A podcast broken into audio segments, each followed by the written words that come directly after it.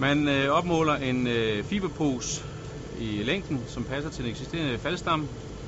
Man øh, indfører epoxy i den, og derpå indfører man øh, strømpen i faldstammen og holder den ud til fuld sværstift med trykluft, indtil den er færdighærdet.